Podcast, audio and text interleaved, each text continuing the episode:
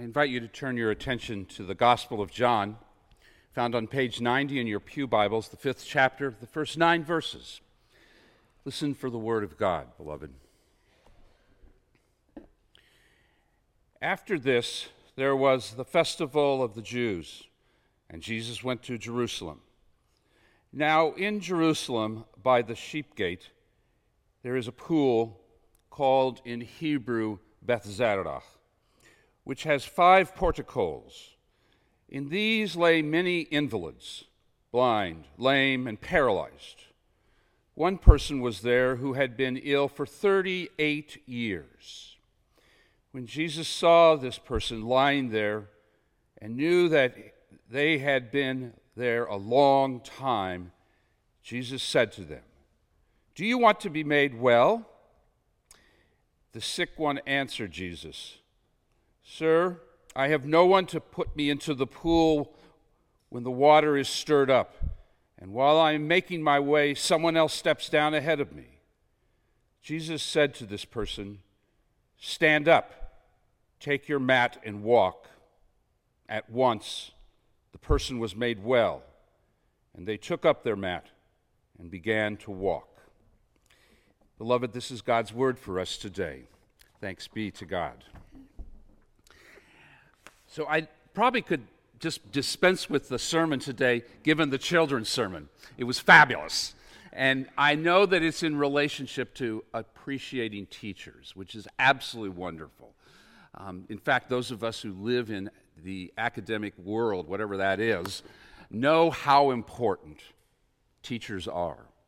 And we can all, I hope most of us can, have positive memories of some of those people in first and sixth and 12th grade. At least I hope you have. I certainly do. But I bring greetings from our university and from our whole community. Dr. Troy Van Aken. Yesterday we went from 9, 12, and 3, three long, wonderful graduation services. And I know some of you are on video live watching this, including a shout out to Loretta. We miss you here, but we know that you're watching, so it's good to see you somewhere out there. The joy of coming here in this transition in between time is one of the things that brought me very much to this time. Because I have seen and watched your congregation and have had the joy of being a part of some of the ups and downs and the backs and forths. So, there is a hope that in some of the words today from the Deuteronomic text that's been read and from the gospel, that there will be some sense of purpose and trajectory of giving a sense of the long view, which is what I'm hoping for in this time together. It is a joy. It's almost summer. Some of us think it is summer, but it's almost summer. Will you join with me in prayer as we gather, please? Silence all voices but thine alone, Almighty and gracious God. May the words of my mouth and the meditations of our heart, of all of our hearts, be acceptable to you. And then, by spirit, by thinking, by joy, by grace, we might be changed and transformed. We might be touched by your love that might move us to be different, to give thanks for the past, to look to the future and to do the work of what it means to dig deep into our hearts, souls, and minds. So, by spirit and by joy, give us this time. And for your grace and glory, we pray. Amen. So, not a shameless plug, but, and this is not story time, but there is a book. Maybe you might want to read it in your book club. Anna Quindlen. She's a graduate of Barnard College. She was the chair of the board. Many of us know her because of her writings in the New York Times and all over the place. She wrote this great little book. It's very accessible. Write for Your Life. It's a great little book. And there's a line in there that completely caught me. She writes, Don't get it right, get it written. Don't get it right, get it written. And when you start to ask, what does it mean? She's talking about the narrative, and that the narrative is about telling a story, my story or someone else. But some of us know what writer's block is. We get paralyzed. We can't seem to put all of this down on paper to get it out so that others can express and tear it apart and enjoy. But that paralyzation is often subjected to because of our own sense of it has to be perfect. I can't put this out because it's not done completely. And so Anna says, Don't get it right, get it written. Now, in the church, we are really good at telling stories. And we saw some of that today. And we know that storytelling is at the heart of who we are. Some of us who have been fortunate to see the play Hamilton might remember the theme song in that. Some of us live, some of us die, who lives to tell our story. The writing project that I am inviting all of us to be involved with, kind of command that Anna Quindlen calls forth, and I've had the joy of hosting her on campus, is that notion of what does it mean to dig deep and to look and think about the joy of faith, the joy of life. So, one of the people that I go back to all the time, and this is maybe showing a little bit of my dinosaurness, is there's a wonderful Presbyterian academic who's now passed away, Robert McAfee Brown. He wrote an amazing book in 1955. The book is titled The Bible Speaks to You. And in that period of 1984, 30 years, where he was pressed to do a revision, and he eventually said, It's too much work, it would cost so much to do, we're going to let it stand. And I would commend this book of 1955 with the revision update forward of 1984. And in that, you start to see this amazing professor at Stanford, Presbyterian minister, and his journey of wrestling with text and tradition and reason and experience. Those four areas tradition, reason, text, experience.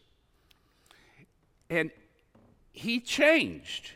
So, some of the things that he changed that you'll see right in print in the revision, in the forward revision, he would have rethought how law and gospel is talked about and Jewish Christian relations. Because if you know what was going on in 55 and how we use text to supersede Judaism, and so super, supersessionism is a term that all of us need to understand.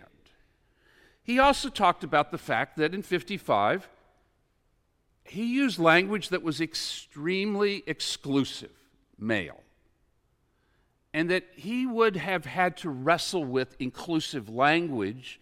God knows we know that conversation. He's Presbyterian. And in that is also the question of the role of women, because he's raised in a tradition that didn't ordain. But thankfully, we changed. He's also the person that, for many, really helped introduce Latin American liberation theology to the greater United States society. And so he would talk about the 1955, the Bible speaks to you, me, as a way to help give narrative to the fact that Latin America brings something different liberation theology. He notes racism was completely absent, and it was part of his privileged position in the academy in 55. He notes LGBTQ all of that is missing completely from the Bible speaks to you in 1955 and in 84 he's trying to help rethink this. He died the date's quite easy for a lot of you. 9401, September 4th, 01, 7 days before 9/11. I had hosted Bob on campus back in New York often and he often said I didn't get it right, but I had to keep writing. I almost laughed when I wrote that down last night because I could hear Bob almost saying, I didn't get it right. I had to rewrite it. Anna Quindlen's book. He joked all the time about this great line that he coined, not mine my story, your story, the story. My story is me, who I am. Your story the story of God and history, trying to figure out how to liberate, trying to heal. And he would really push. And if I could push the way Bob did, he got everybody to say, What is your story? Because you have one. Each one of you has a story. And that that in some way is connected to something much bigger. And the goal of the faith church is to help connect that to what these texts are that we're going to look to now. Because the stuff of life is always interwoven into the Deuteronomic text. It is the last chapter of the fifth book of the Pentateuch, of the five books of the Hebrew Torah. And its position is so critical. And there are many ways and things to talk about that. I will not bore you. But there is a tenderness about look, God showing Moses, look, everything that was promised is right there and it's before your eyes. You get to see it. You won't go there. And God tenderly, lovingly lays Moses to death. Look over there and see what I have promised all along. You shall not go. But I, the faithful one, have brought you to this place. We could talk a lot about the promises of God, but this little chapter is so helpful for me. When I watch people struggle, when I figure out what end of life means for young people or older people, and how to place in perspective the notion of promises of God in our life, of whatever that time is. And when it's cut short by AIDS or COVID or race or the brokenness of the human condition. The Gospel of John is the bookend to this. It's about healing waiting for 38 years, trying to get in the pool. And then that crazy question it's almost irrelevant, it seems. Do you want to be healed? I mean, it, it doesn't even fit. Waiting for 38 years, and Jesus asks, Do you want to be healed? And notice the response it is not yes or please, yes. No one can get me into the pool. I get beat out which suggests that there are a lot of other people at that place waiting. And Jesus' response take up your mats and walk. Take up your mat and walk. One commentator wrote on this that one long-time sick person moves from waiting to walking. Waiting to walking. Now, this could have been the sermon title Take up your mats and walk. But I rather want you all to put these two pieces in tension God's promises of Deuteronomy, God's healing action in John. And that those two bookends are where I want to invite you into a conversation. As I noted, yesterday was graduation. It is full of promises. Oh my gosh. The degrees, the place in society. I get the joy of watching young folks come in and then eventually walk across the stage. And boy, do they go up and down in some things, good and bad. But the joy of walking and taking that degree, that's a promise that we in the Presbyterian Church have believed in because we have built universities for this particular reason to help educate young people. Like today, like later on at coffee hour, when you give thanks for teachers. God's promises always allow us to rest into looking at the big picture, placing ourselves in that story, like what Bob Brown was doing with his 1955 to 1984 revision. You know, one of my students commented this week when prayers as I used this Deuteronomic text, I wonder what it would have been like to be on that mountain with Moses, looking out, knowing you're not going over because you're going about to die, but seeing God's promises realized. One of the young students asked, What would it be like to actually have been at that mountain. God's healing these past years of COVID have been difficult. We started out with, we're all in this together, and we all know how that's gone. We're not all in this together. The divisions within our public life have been difficult. I've sat with so many folk praying for healing, only to not get what we prayed and hoped for as the outcome. Maybe we didn't pray right. Maybe we missed the boat. Maybe we didn't pray for God's will. But God's healing takes its shape in many different fashions. A world in which God does not heal everyone is challenging and difficult at best. There are a lot of people at the pool in the gospel text that didn't get healed. One did. Faithful people waiting in hopeful expectation that someday all will be made well.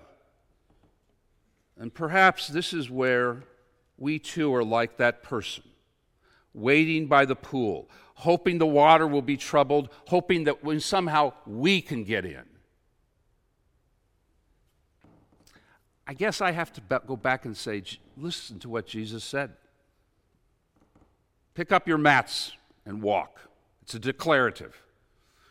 We know that life is not that simplistic, nor is the text. But I'm asking you to hold these two pieces in tension God's promises, God's healing, as we dive into life. Let me give you one example of a very personal thing. I'm not supposed to do this. I know the preaching professors would go nuts. You will pray for me in three weeks. I'll be in my home, San Diego, beautiful little church Presbyterian, started in 1941 42 during the war. All white, working class, military. In three weeks, I'll go back to help close that church. The church that I was raised in, the church that I was ordained in, the church that I helped bury my mom and dad in. It's a hard moment. There is no way about it. A lot of the young people are all that have all gone in different directions around the nation are all swooping back in for that Saturday, Sunday gathering. Where's God's promises? Where's God's healing? They're there, but that's part of the digging. Last Saturday, no, last Sunday, we'll start Sunday. There's a Taiwanese church out in Los Angeles, Presbyterian. And tragically, a Chinese person comes in with a gun and kills somebody. And we're now in the midst of that discourse about Taiwan and China. In a little Presbyterian church out in LA, and we are asking, like our national church sent out notes, prayers, healing, and then even harder. Last Saturday, you all know what happened in Buffalo. And he went on NPR this morning. This morning, this young person walks in with a gun and kills a lot of African American folk because of a narrative, a story that he has completely bought into. And you know that. For those who study much at all, this replacement theory of folks like me being replaced by people that are black, brown, Jews, gays, whatever the narrative, the other, this narrative, a different story. That's why we don't get it right. We have to get it written so that we can unpack it. Because both of these events of last Sunday and last Saturday beg for us to unpack that, to address it, to call it out, and to understand what's really going on. So that we can ask in the tragicness how do we heal? How do we heal personally and as a community? And our national church in the Presbyterian called for resilience. Absolutely, yes. Called for prayers. Absolutely. But thoughtful folks like you are probably asking what are we learning and doing, and what are we becoming? And Jesus' response and question, Do you want to be healed? is haunting right now. Jesus' charge is almost to take up your mats and walk and work.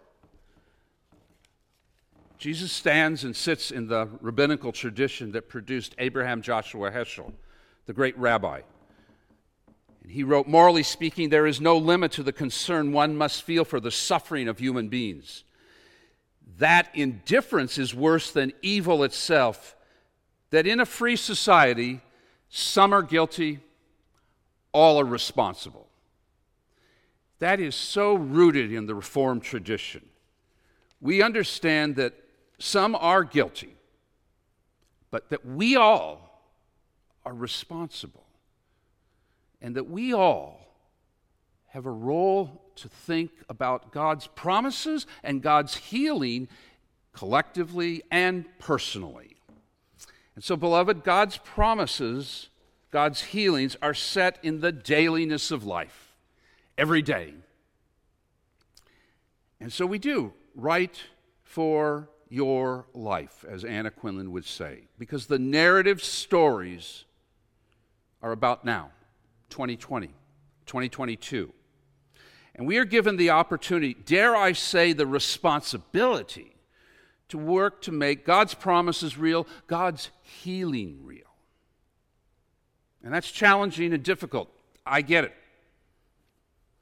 I was raised, dinosaur, Protestant Catholic Jew. That was how Will Herberger wrote about American society. And now, when I sit with my students and say, Protestant Catholic Jew, and I say, So what's missing? they all laugh. Protestant Catholic Jew, what about Muslim? What about, what about, what about? They start just narrating out all the different loving, beautiful stories of friends.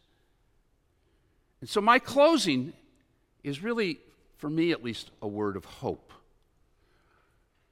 So, 20 years ago, when I first came, there was this funny, wonderful man by the name of Eboo Patel who was starting a thing called Interfaith Youth Core, and he called up and asked me to bring some kids down to Northwestern.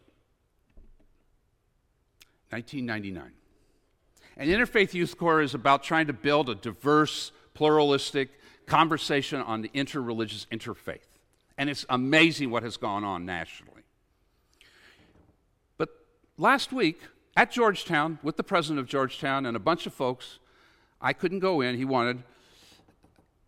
IFYC, Interfaith Youth Core, became Interfaith America. It's to write a different narrative. And I would ask you, it's a two minute video of Interfaith America. And it's about how young people are trying to invite a different narrative to build the great story of this democracy and to rewrite what has happened in California, what happened in Buffalo, and rethink that narrative into a different way. We might take God's promises and God's healings, and that we might have the joy of weaving that in to something more beautiful. I understand that's hard, it's messy, but for some of us, and I hope for all, it actually opens the doors to the beauty of God's love for all of humanity and all of creation. And yeah, that's change. And yeah, I will help this little church in San Diego be put to rest. But God's promises remain, and God's healing remains. And we get to tell that story. Thanks be to God. Amen.